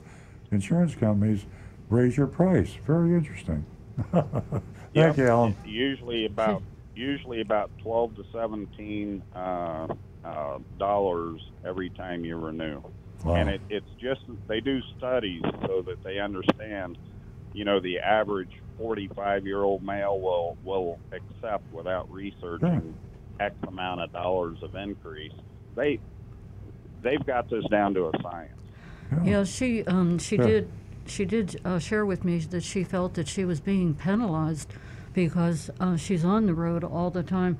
She's been with the same insurance company forever, and uh, she started talking to a few folks, and uh, she said they told her this just isn't right. And you proved that point just now. These insurance companies don't care about you and how long you've been with them. They're not friends. Yeah, and I'll, I'll close out because I do know you have a busy show and you have other callers. Uh, there are some things you can do to decrease your premium. One is like State Farm, they'll put a tracking device in your car that monitors whether you speed, how fast you brake, how fast you accelerate. You can get safe uh, driver discounts like that. Decrease the amount of uh, miles you're driving if possible. That's not possible for everybody.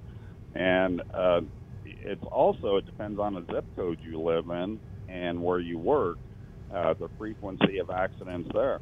It's pretty extreme, but when I moved from Wellington, where I lived right across from a mall, that there were accidents every day, and I moved out to Loxahatchee, it dropped me thirty dollars um, uh, for every six months just just changing my zip code. That's pretty extreme.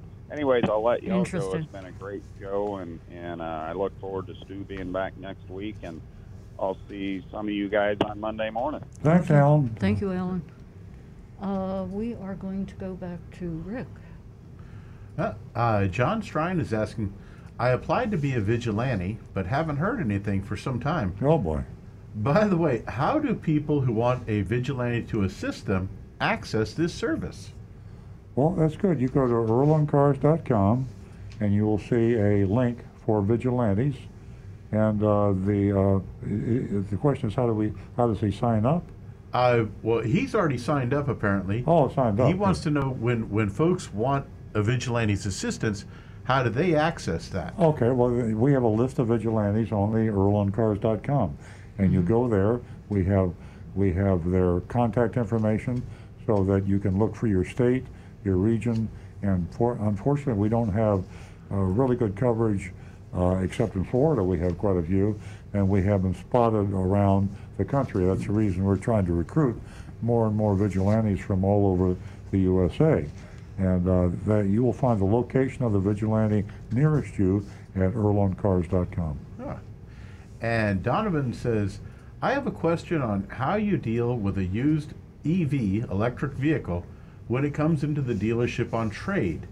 The trade end and then on the used sales end, what is the difference with the experience between an electric vehicle and a regular gasoline engine vehicle? As far as trade-ins and coming in, they're the same. I mean, uh, uh, there are very few, and uh, the uh, um, the fact of the future of the electric vehicle is uh, is engraved in stone now. It's going to happen.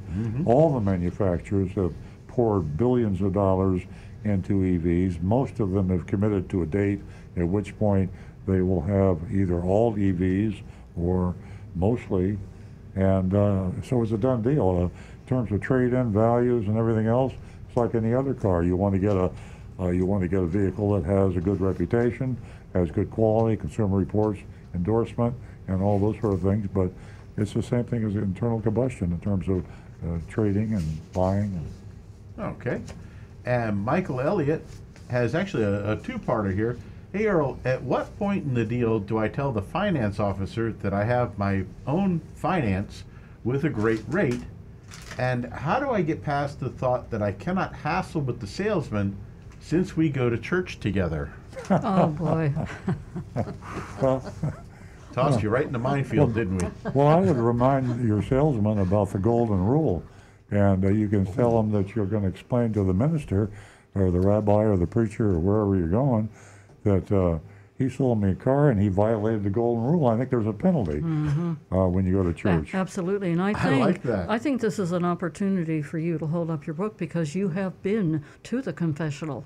Yes, well, that's, uh, I don't want to offend any Catholics out there, but, but that's, I'm in a, I'm in a confessional booth there, and I am confessing some sins that Yes, I, I've only started confessing them recently because of the statute of It- limitations. it's a good thing. So, at, at what point would it be in the deal? Should he tell the finance officer that he has his own financing? When, when's the time to spring that? Well, you, after you after you've uh, bought the car, you, you you want to buy the car assuming that they're going to let you finance it, and that gives them hope that they can recover. If you've got a good price and you negotiated a good price, you've used TrueCar or Costco, and they feel like they've been defeated because you got such a good price on the car. When you're in that position and you've signed on the dotted line, bought the car, and they're expecting to get you into the finance department, well, they'll make twice as much money. Of course, in your case, probably 10 times as much money in the finance. There's hope for them to make that huge finance profit. So when you got the deal done and they're committed to sell you the car, then you go into, we call it the box, the finance department, and you say, guess what? Uh, uh, Flagler National Bank will sell me this car for $325 a month out the door with $1,000 down. If you can beat that deal, we can talk. If you can't, I'm going home with my new car. Rick, is this a? Did you say this was a friend? Uh, this is from Michael Elliott on, on uh, YouTube. His, go ahead. And he, he says, uh, uh, I guess his salesman Is goes his- to the same church with him. Okay, so they're friends. You know, um, I don't know. I, uh, my opinion would be uh, from the get go, you know, when you walk into the dealership, whether, you know, uh, he's a friend, whomever he is, because you cross that line as you walk into the dealership, and there isn't any. I, don't mean to sound harsh, but there isn't any friends or neighbors or anything like that. You're there to make a purchase, not you know, to it it it, it just isn't uh, acceptable. So you say what you want, you do what you want. If you don't get it, you know, you you walk away. Makes it tough. Okay, and last one so far is Silver Surfer. Good morning, everyone. With your Tires for Life program, what brand of tires do you decide to use? And does the customer have a choice? Stay safe. customer does have a choice, and uh, uh, the uh, tires that we use are the ones that are recommended by Consumer Reports that have uh, the best uh, overall recommendations. Um, you know, when we give a customer a set of tires, we look at them as being our tires, and if we give them some bad tires and we have to replace them in two two years uh, or, or 20,000 miles, uh, that's pretty expensive. So we want something that will uh, last longer and be reliable and not have to have problems with because it's our tires on your car.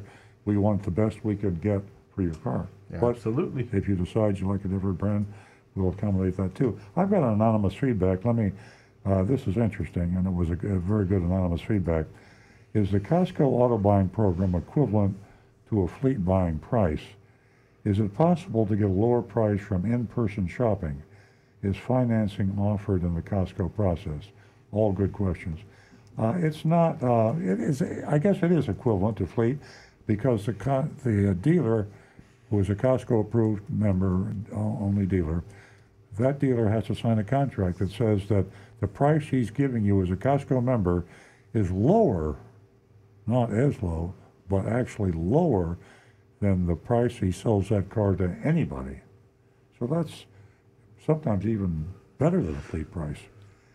Also, um, you should still shop and compare. Um, if you've got the time, I mean, you can go in and buy a car on the Costco Auto Buying Program. If you go by the book and see the member-only price sheet, uh, you're, it's safe and you got a great price. If you really, really want to be sure, shop and compare. there are dealers out there that are crazily competitive, and you can take a Costco price to another dealer and say, look, this is my out the door price from ABC dealer. Out the door, can you beat it? They say yes. Make them prove it, and if they beat it, buy the car from the other dealer. Yeah. I mean, it's it's uh, dog eat dog out there, and just because the Costco auto buying program is a good program or TrueCar is a good program doesn't mean that someone might not beat the deal. When I there's a good way to tell when a dealer's lying when he says, "I guarantee nobody can beat my price." Uh, that's that's just like uh, his lips are moving. Uh, when they th- when they tell you they guarantee nobody can beat their price, they've got to be lying. Otherwise, they'd be the only car dealer in the world selling that make a car. I thought you were going to stop it right after the words guarantee. Like, I guarantee. Oh, okay, never mind. No, no, no, yep, nope. Yeah, exactly. You know, th- this just isn't uh, a popularity contest, as I mentioned earlier. Uh, it definitely, you know, falls into, you know, a purchase that is, uh, y- y- you know, it, it's a pretty big purchase for a person. Uh, two of them that you're going to make in your lifetime, and that's a vehicle or a home or both. And uh, popularity contest just doesn't come into play. You uh, dot your I's, cross your T's, and you get the best deal that you can. Okay, I've got another anonymous feedback here. How do we do it on time? Okay, anonymous feedback.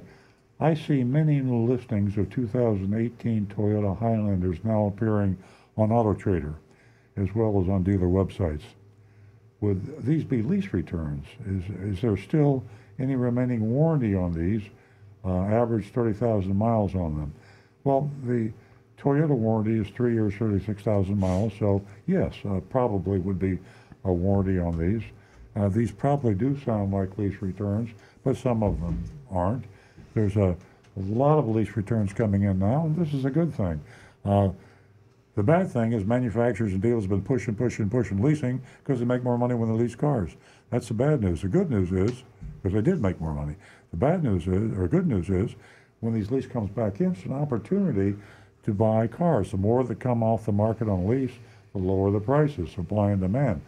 So there are a lot of good uh, late model, uh, low mileage vehicles coming off lease, and uh, you you want to uh, uh, you're doing the right thing. You're going to Auto Trader, and Auto Trader is, uh, I mean, talk about the behemoth of used car dealerships. I mean, they're not a dealership, but every dealer that I know in the United States displays their entire inventory on Auto Trader, and you can, uh, depending on how far you want to look, if you want, if you live in Paducah, Kentucky, and you want to go to Los Angeles, you can put a Los Angeles zip code in and find a car there, and uh, you have to go get it, or they'll ship it if you want to pay for it. Road trip. But yeah, so you know, when you go to a car dealer, you see uh, inventory. Let's say he's got a big inventory. He might have 500 used cars. He might have a thousand used cars. Auto Trader has got five million used cars. They've got they've got every make and model, color combination you want. The one caveat about Auto Trader is the fact that they don't give you an honest price.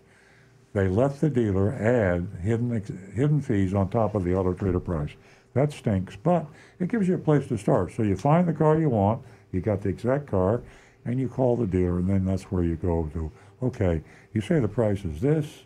What is the real price? Then you play that game and find out what the real out the door price is. But you have a place to start anyway. That's a great, uh, a great point that you just made, definitely.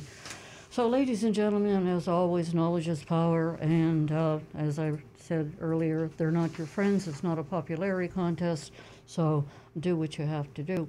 Uh, we are going to be going to the mystery shopping report, and uh, it's going to be uh, very interesting. And uh, we would like you to vote on that mystery shopping report from uh, Mazda. So uh, take advantage of that, and we're going to go back to the recovering car dealer for the report.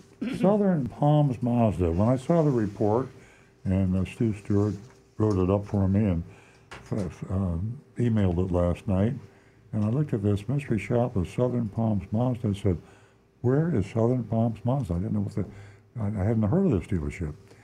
Anyway, uh, last week's mystery shop of Mazda Palm Beach was the first Mazda dealership expose we've done in a long time. As a matter of fact, Mazda Palm Beach is one of only two current Mazda franchises on our recommended dealer list. So we took it upon ourselves to find another Mazda store to investigate and get some better representation on gooddealerbaddealerlist.com. Go to Earl and Cars, or you could go directly to Good Dealer Bad Dealer List. If you go to Earl and Cars, you'll see the link. And you go there and you find out the recommended cars, dealerships, I mean, and the ones that we don't want you to buy from. And we have a grading system that is A, B, C, D, F. No, if it's an F, it's on the bad list. But you could choose the dealers on the good list by how high they scored. We've been to Southern Palms Mazda before, but we didn't know it back in March of 2020 at the beginning of the pandemic. This was actually the second mystery shop we did after the national emergency was declared on March 13th, 2020. Three years ago, Southern Palms Mazda was Royal Palm Mazda. That's what I think of that dealership, Royal Palm Mazda. A Penske Auto Group store. That's the second largest retail uh, publicly owned group of car dealerships in the country, AutoNation being number one. Penske Automotive Group sold three of its dealerships in the Royal Palm Auto Mall on Southern Boulevard to the Terry Taylor Car Dealer Group Auto Management Services. Now, Terry Taylor, uh, we talked about on the show before, Terry Taylor is the largest owner, private owner of car dealerships in the USA. And he's kind of a mystery man. He keeps behind the scenes and doesn't like uh, publicity, which is highly unusual for car dealers. Most of us car dealers, and I'm in there, we're all egomaniacs. I think I'm an egomaniac. Maybe, I don't know. Yeah. But anyway, I'm not shy. Actually, I am shy at parties, but I digress. Um, I, I'm going to plead the fifth on that whole conversation right there. Royal Palm Toyota became Southern Toyota, Southern Palm. I'm sorry, Royal Palm Toyota became Southern 441 Toyota. Royal Palm Nissan became Southern 441 Nissan, and Royal Palm Mazda became Southern Palms Mazda. Uh, you know, it's confusing, isn't it? Uh, the names are terrible in my opinion, but that's just my opinion. That that dealership has changed names at least three times that I know of. Uh, yeah, it's three times. Yeah, Yeah. you're right. Uh, a lot of um, juggling. The South Florida dealership changed hands a lot. It's a a lot of car dealers want to be in South Florida because they love South Florida, so they're up north or in New Jersey, and it's too cold. Look at what it is right now. I mean, they're freezing to death. So right now, car dealers are saying, "Boy, I'm freezing my blank off." Uh, if I had a car dealership in uh, in South Florida, I'd have sunshine. I'd have the Atlantic Ocean. Uh, that's what I'm going to do, and I can write off everything when I go down there from my home in New York or New Jersey, and I can expense everything because I've got a car dealership. Yeah. So they come down here and they buy a lot of car dealerships. That's a little aside there. Uh, as I said, we think Terry Taylor owns um, Southern Palms Mazda, and uh, I told you he is kind of a undercover guy, and uh, yeah, he's a good dealer. I mean, I don't say he's a bad dealer. He's got good dealerships. He has some good people. I personally know some of his dealers, and and uh, he's he's uh, uh, I say probably more often than not on the recommended list. Last March, we sent Agent Thunder to investigate a Southern Palms Mazda ad for a new 2019 Mazda CX-3 with a super low price, 16500 on a vehicle with MSRP of 21375 When when he went in to try to get the advertised price, Southern Palm Mazda added $2,700 in hidden fees. That's a lot of hidden fees, folks. I mean, uh, I say a lot, not in South Florida maybe, uh, in anywhere else it would be, and that included uh, add-on dealer-installed accessories. We found a similar ad this week, this time for a CX-30 Mazda, the same vehicle Agent Lightning tried to buy last week. This time the ad promised $5,000 off MSRP on all remaining 2020 Mazda CX-30s. With Agent Lightning away on a long distance mission, remember we talked last week, if you're a regular listener, uh, we were going to have a real long distance uh, mystery shop. But unfortunately, Agent Lightning, our female shopper, was delayed by the massive winter storm affecting most of the United States. We called on Agent Thunder to come in, fill in for Agent Lightning. Agent Thunder being a male shopper. Here's the report, speaking as if I were Agent Thunder. Prior to departure, I went to Southern Palms Mazda website to get a feel for the availability and online pricing of 2020 CX-30s. Like my counterpart, Agent Lightning, I discovered an exaggerated amount of vehicles listed as being in stock and available. Dealers love to exaggerate. They love to lie about. I have the biggest dealership. I have the most inventory. I have the lowest prices. Puffery. Uh, yeah, uh, yeah, puffery, yeah. And uh, it's not true. And uh, inevitably, it's not true. There's always a lower price. There's always a bigger dealership. Uh, and there's a whole lot of more honest dealerships, probably. So, here he is, uh, 603 new vehicles. That's BS. Just like Mazda Palm Beach, this reported inventory level is not believable at all. Uh, this dealership does not sell anywhere near the volume new vehicles that would justify stocking so many new Mazdas. But you see the advertisement, 603 new vehicles. It sounds like if you got that many cars, you're going to be discounting them. That's a lot of cars. You got to get rid of some. You probably don't have room to park them all. I'm going to get a good deal. Plus the fact, look at the selection. They're going to have every color, uh, equipment com- uh, combination, everything, anything I want in the CX-30, 603, I'm going to find exactly what I want, except they're lying. They don't have 603 new vehicles. Uh, the dealership also claimed to have 76 CX-30s, and not credible. I called the Earl's on Car team to discuss, and we eventually figured out the mystery.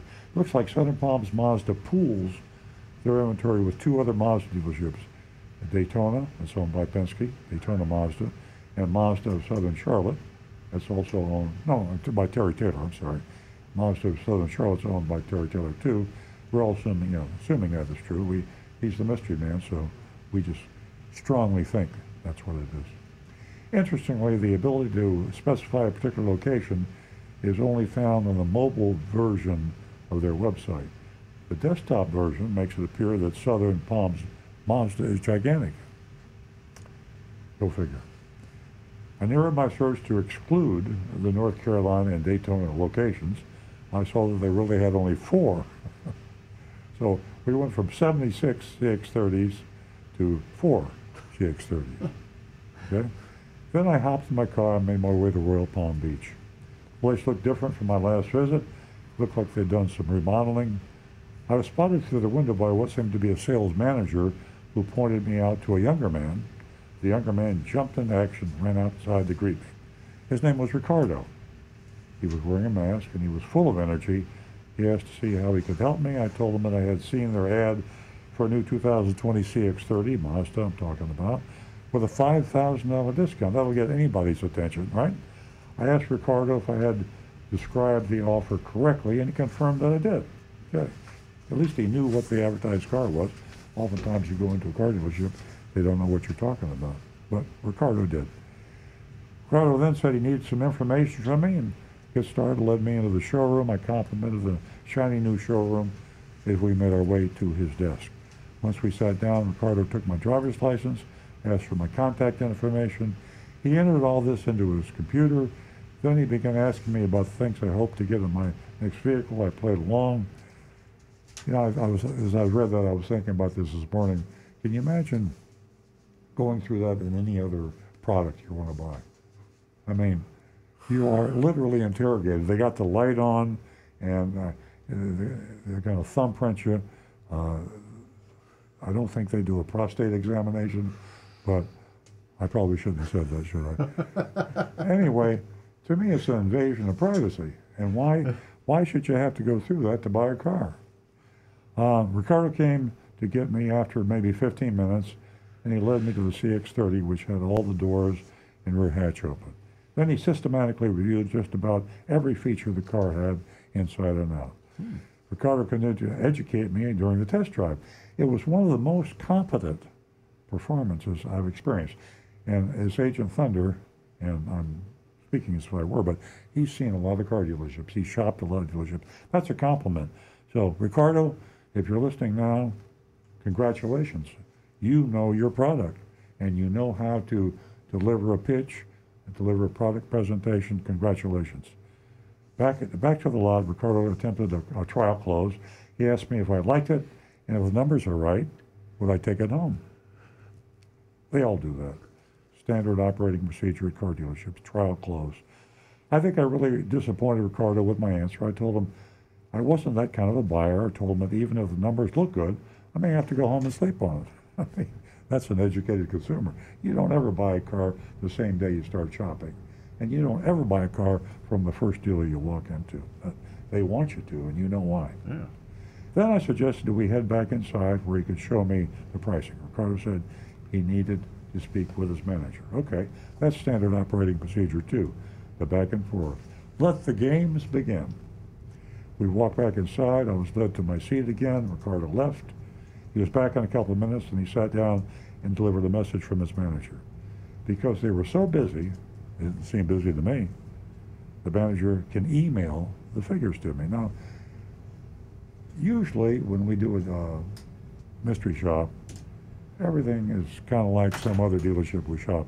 We've never seen this. The manager was too busy to come out and speak to the customer. And I'm sitting there, I don't see any other people in the showroom, but he was too busy.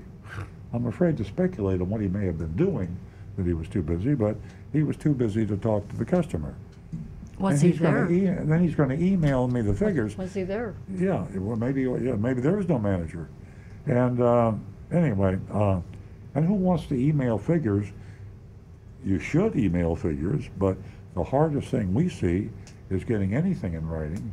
But he offered to do that. In fact, you know, will it, will it happen? Will they get the figures? I don't know. I do know because I read the whole report, but I'll tell you later. Uh, this was new. I asked him why he couldn't take a few minutes to go over it with me while I was there. Ricardo said that since I can't commit to buying today, the manager needs to prioritize his time. In other words, I wasn't important enough for the manager to come out and say, hello, here's the numbers, here's the price. I wasn't important enough. Yeah, I, I wasn't a priority. And we still don't know what the priority was. Then he promised I'd have the numbers sent my way ASAP. At that point, do you think I believe that? I think he just wants to get rid of me. Yeah. And he gets me out the door and say, well, that cheap uh, blankety blank, uh, we're not going to make any money off him. Let him go buy the car somewhere else. He didn't say that. I'm just uh, off the cuffing. I recapped the deal. I expected a $5,000 discount off the MSRP of 27,300. Ricardo confirmed this and said there were no gimmicks. We bumped elbows. He said he'd get the boss to email that afternoon. I left. After two hours, I still had not received the email uh, with my pricing. I texted Ricardo, this worked. Huh. And that surprised me as I read this report this morning. It worked. I re- received the figures within a minute. The top line was MSRP 27300 There was a $5,000 discount, just like the ad promised. But, you know, there's always a but. Then came the ads. $347 permaplate. That sounds like one of these paint sealant DS things that they've never paid a nickel out on warranty and they don't work. Worthless.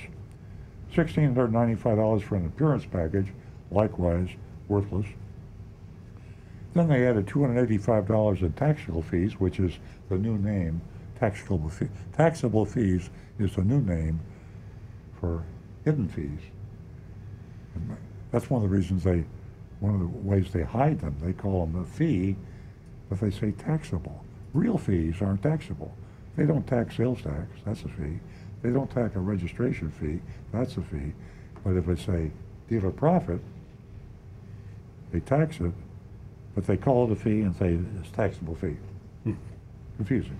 And of course, they have the $899 doc fee. All told, an extra $3,226 in hidden fees and unwanted accessories were added. Here we are. This was almost a repeat of the bait and switch ad that we investigated in March last year. The main difference was a bizarre refusal of the manager to come out and present the deal. Hmm. TrueCar was not cooperating. I'm not sure. I'll have to ask Stu what, why that was. So we were only able to compare Agent Thunder's price range, the price with a range of 25,000 to 27,000. So uh, it was probably an average price. I don't think it was a terrible price. They wouldn't have emailed the price if it were a terrible price. So I'm guessing it was probably a reasonable price. Uh, not the lowest price, but a reasonable price. And now we've got to we got to score these folks. And uh, anybody got any scores coming in yet? We do at the moment. Uh, First one I've got is Jonathan from Wellington, who says, "Hidden fees way too much. Automatic F." I'm waiting to see what we've got coming on Facebook. I've got another one here for an F from an anonymous. Okay, folks, come on on YouTube. Give me some grades here. Yeah, the, the S automatically puts somebody in the do not recommend list. And for the new folks listening, remember, we grade on the curve. and the, the curve is the best of the worst and the worst of the best. And because virtually every car dealer in Florida has some bad habits and treats customers in ways that we don't recommend, uh, if we scored them all Fs because of those bad habits, we'd have no place in Florida to buy a car. And the same thing applies to other states because I keep forgetting we're worldwide now. So uh, we say if this dealership is okay, even though they shouldn't have done this, this, and this, then we give them a grade above an F. So just if you're if you haven't voted yet and you're getting ready to go on Facebook or YouTube, text or whatever you do, uh, bear that in mind. We have to have some place to buy a Mazda, and uh, we have to grade on the curve. Nancy, what do you got over there? Uh, what I have is, uh, ah, anyway, uh, I- I'm trying to wrap my head around the fact that uh, there's only four of these vehicles instead of uh, 76. That's number one. Yeah. Uh, number two, uh, where on earth is the manager? Where on earth is the manager? Yes. Also, um, uh, this here permaplate, um, you can do the same thing with some if you take it to a car wash and have it detailed. And the permaplate doesn't even last. Uh, That's the bottom line for that. And my grade, I give them an F. Okay. Okay, now we got some coming in. Okay, good. Uh, Linda's going with an F. Mark Walicki with an F. Three thousand dollar hidden fees can't make the manager walk out. Uh, Mark Ryans is a D. Tim Gilliland D minus. Donovan's giving him an F. Mark from St. Louis a D plus. He likes the idea of the quote emailed, less people interaction. Yeah. Uh, Wayne with a D. Guy with a solid D. And for myself, I'm going to go with the D because I'm going to say I love the salesman, Ricardo. He he knew his product. He knew what he was doing. And I think if you can work a, work the negotiation, if he could have got to the manager and beat him up on the negotiation, he could have got a good deal on that car. Yeah. Yeah, I, I, uh, I'm going to go with a, uh, I'm going to shock you here. I'm going to go with a C. And uh, the reason I do that is I agree with the last grader about the email. Uh, wh- what they did was they were, they, they put their price in writing and they gave it to you on a piece of paper when you print out your email. And uh, that tells you uh, something. When a, if you can get a written price bottom line price from a dealer, they can't be too bad. In this case here was combined with the fact that the manager was insulting by not coming out. Manager should have come out, written the price down, and handed it to you. And I'm, I've probably given you a B if he'd have done that. Because when people say they're shopping around, they usually can't get a price from a car dealer. This case here, they did get a price, and it was in writing. And uh, might have been an accident that it happened that way, but uh, I'm going to pass them. Okay, And well, I've got a whole bunch more D's and a couple of F's, but a lot of folks are saying passing, but just barely with that D. Okay, we pass them. And we have uh, Palm Mazda on Southern Boulevard in Royal Palm Beach. Southern Palms Mazda. Uh, go on the approval list. Uh, we're running a little short of time. yes, we are. And uh, another great mystery shopping report. We hope all of you enjoyed it. And uh, we thank you for joining us here at Earl Stewart on Cars. Um, and we will be right back here next Saturday morning. Have a wonderful weekend.